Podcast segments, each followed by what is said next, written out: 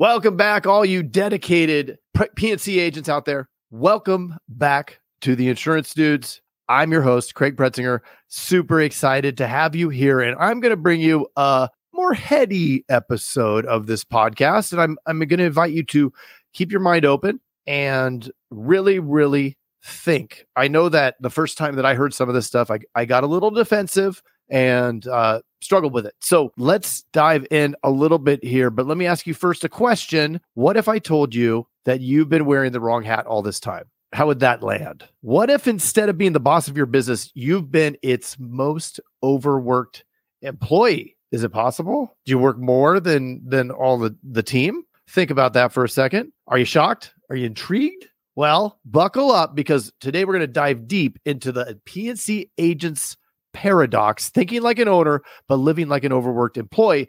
By the end of this episode, I promise you'll never look at your agency or your role in it the same ever again. So let's dive in. Let's decode this dilemma together. Let's make it happen. Insurance dudes are on a mission to escape being handcuffed by our agencies. How? By uncovering the secrets to creating a predictable, consistent, and profitable agency sales machine. I am Craig Pretzinger. I am Jason Feldman. We are agents. We are insurance dudes.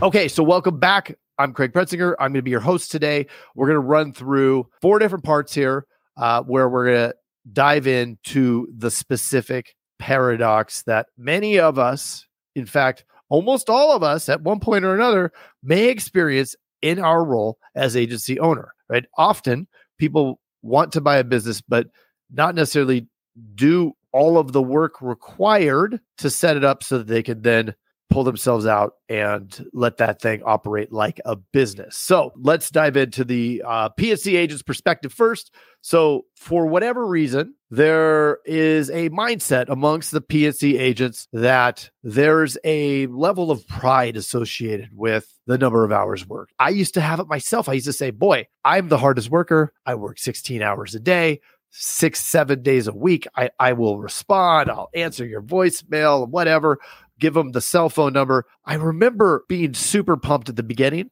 and this was a really prideful point, right? I can out hustle, I can outwork, I can I can go go longer than everybody else, and I and I'm sure that this probably resonates with a lot of folks that are listening. If you're an agency owner, if you're a producer, uh, and you're thinking about becoming an agency owner, this is probably something that's on your mind because you're probably one of the hardest sales producers, hardest working sales producers that that make it happen. You put in more time, more hours. But again, getting back to that whole the the notion of smarter, not harder, let's talk about that, right? Let's take me in the beginning. When I first bought the agency, I was wearing every single hat. I was dealing with the hiring, I was dealing with the the sales training, I was dealing with the business operations, with everything, right? All of the things that we know, the marketing, the sales, all these things. And what happens is when we're doing this, we're acting a from a state of of fear right? We we want to control everything because we don't want anything to fall through the cracks. But what it does is it actually devalues us right? It devalues us as the owner and it takes away the notion of the business being an investment. This is something that we're going to touch on when we get to part three so just put a bookmark in that and think about that for a second. But think of the underlying fear of losing business that we may have, right? Somebody calls, they want to cancel. We spend a lot of time trying to save them. And then at the end of the day, if we really look back and think about that piece of business, it's probably a pretty low amount for the amount of time spent. But again, that fear of losing the business, right? We want to try to hold on to everything. We have a lot of pressure to grow. And many of us, for me especially, it was very challenging because I hadn't ever been a manager. I haven't hadn't ever had folks underneath me. I was a hunter. I worked in most all of the positions that I held prior.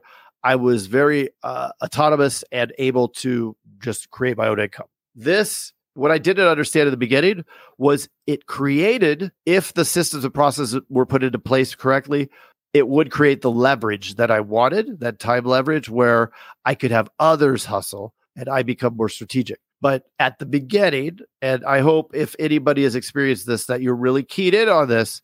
there's a lot of challenge with delegation, right? We're we're so concerned because we can do it best. I can sell better. I can market better. I can run the the operation better. Well, maybe, and let's say definitely. Why not? Say definitely.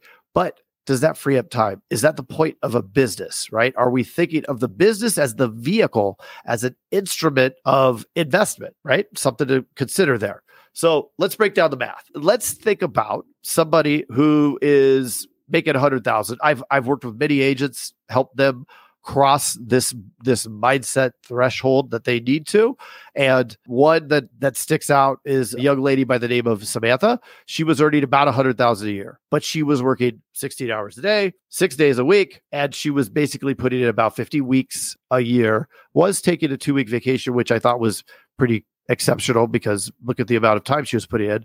And of course, I think a lot of us have been in this spot, right? We're working 16 hours, we're we're using the we're answering emails on our phone, we're handling client issues 24/7 because in our mind, this is great customer service. However, a couple things. We're establishing a pattern where the client is expecting this kind of service all of a sudden and then when we burn out and can't deliver, now we're taking away. And is it really moving the needle? By answering or responding to an email at midnight on Saturday, are we moving the needle? I would argue no. And if we're putting in 16 hours a day, like Samantha was, was keyword, six days a week, 50, 50 weeks a year, let's do the math on that.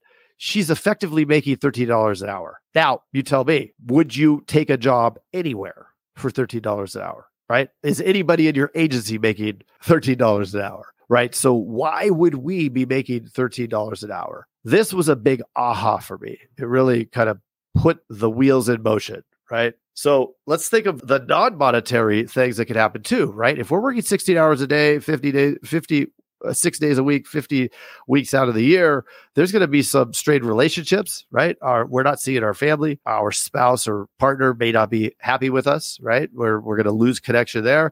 And when that unravels, when the home life unravels, then this unravels and it becomes unsustainable and falls apart. So we don't want that to happen, right? So don't overwork. We want to be smart. We want to work smart. So let's look at that business ownership dilemma. So, what is being a business owner? I think that's an important, right? We have to define that. And I think that's somebody who has the opportunity to use a business as a mechanism to generate more income, right? The whole point of having the business is to generate more income and hopefully do it with less work, right? If you had a hundred, let's say you have a hundred thousand dollars and you, you could either invest it in a CD at two or 3%, you could invest in the market and get 8% over time averaged out, right? The market performance some, somewhere around 8%.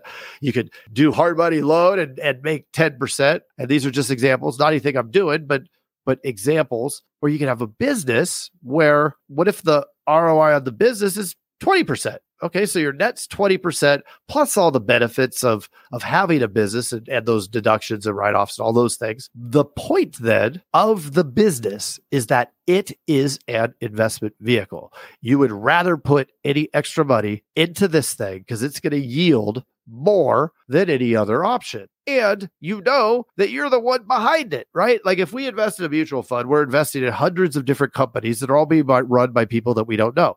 In this case, if we're doing it right and we have the right people, the right processes, and the right systems put into place, then we're investing in the business and it's a mechanism to grow our own wealth versus the dilemma, right? What's what's kind of pitched to us is the notion of business ownership, but then they define the role of the all encompassing employee, the one man band who plays every instrument and plays all the drums, does everything, right? Is the conductor, is the player, does everything. Now, that is a far cry from business ownership. So we want to shift the mindset. And, and I noticed when I shifted and, and looked at my business as the mechanism or vehicle to generate more wealth, then all of a sudden everything started to come together because I found that I wasn't doing activities that were paying me $13 an hour. Right. I was doing activities that focused on strategic long term vision and growth. I'm going to handle marketing decisions that are going to impact quoting, which is going to impact how many sales the agents get. So that's the key, right? When we can get moved to that, the game changes right? We've all heard it working on the business, on it. And that's what that is. We need to be working on the business. Otherwise, why even have the business, right? I could go work for somebody, probably produce enough to make a hundred thousand, work far less than 16 hours a day and leave the place and forget about it, right? If your agency cannot run while you aren't there, then there's a problem. So right now, think about that. I'll give you an example. January, I got a stomach issue, was blocked had to go to the hospital, had emergency surgery. I was in the hospital for 10 days. Never been in the hospital before, but in the hospital for 10 days. No problem. No problem at the agency. Now, 10 years ago, had this happened, I would have been losing my mind, right? I would have been in there on my computer calling when I could hardly even talk, and it would have been a nightmare. But that's what happens, right? Moving it from business operation to business ownership. So, let's talk about some practical steps we could take, right? If you've any of this has connected with you, any of it has resonated, and you think that that you want to make that change, then here's what you could do, right? You could assess your situation. How many hours are you working, and what is your effective hourly rate? We've talked about doing a um, a work study where you where you write down every 15 minutes what you're doing. It's tough. That's a tough one but it is going to give you an idea of what's going on. However you do it, look at that effective hourly rate and if you're if you're not making 50, 100 bucks an hour, there's a problem, right? You can take those first steps. Look at how you delegate. A great way to do that is identify every single task and responsibility that gets done right now. What's happening in your agency? What are all the processes? Then eliminate any of them that aren't moving the needle. If it doesn't move the needle, get rid of it. Now you freed up time. Now take whatever's left over. And if it isn't something that commands your hourly rate, then it must be delegated. But I can't afford to hire somebody. You can't afford not to hire somebody. That's the problem. We can't grow if we don't leverage out our time so that we now have more hours working for us every week, right? 10 employees. Let's say you have 10 employees. I know that's a big number, but but I'm old and the math will be much easier for me. If you have 10 employees, that's 400 extra hours you've unlocked, right? That you can now delegate Five of them would be half of that, right? Two and a half would be half of that. So let's think about ways that we could create the infrastructure, build out below. So if any of this has resonated, I really appreciate it. If you throw a, a comment or a uh, review for the podcast, if you didn't like it, then just hit unsubscribe.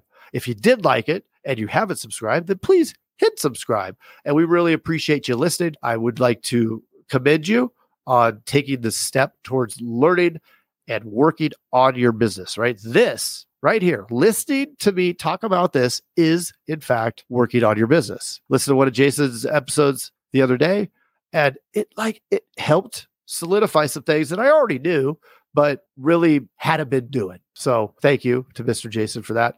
And thank you to all the insurance dudes and dudettes for always playing full out and looking towards ways to become a better business owner. Appreciate you. Take care.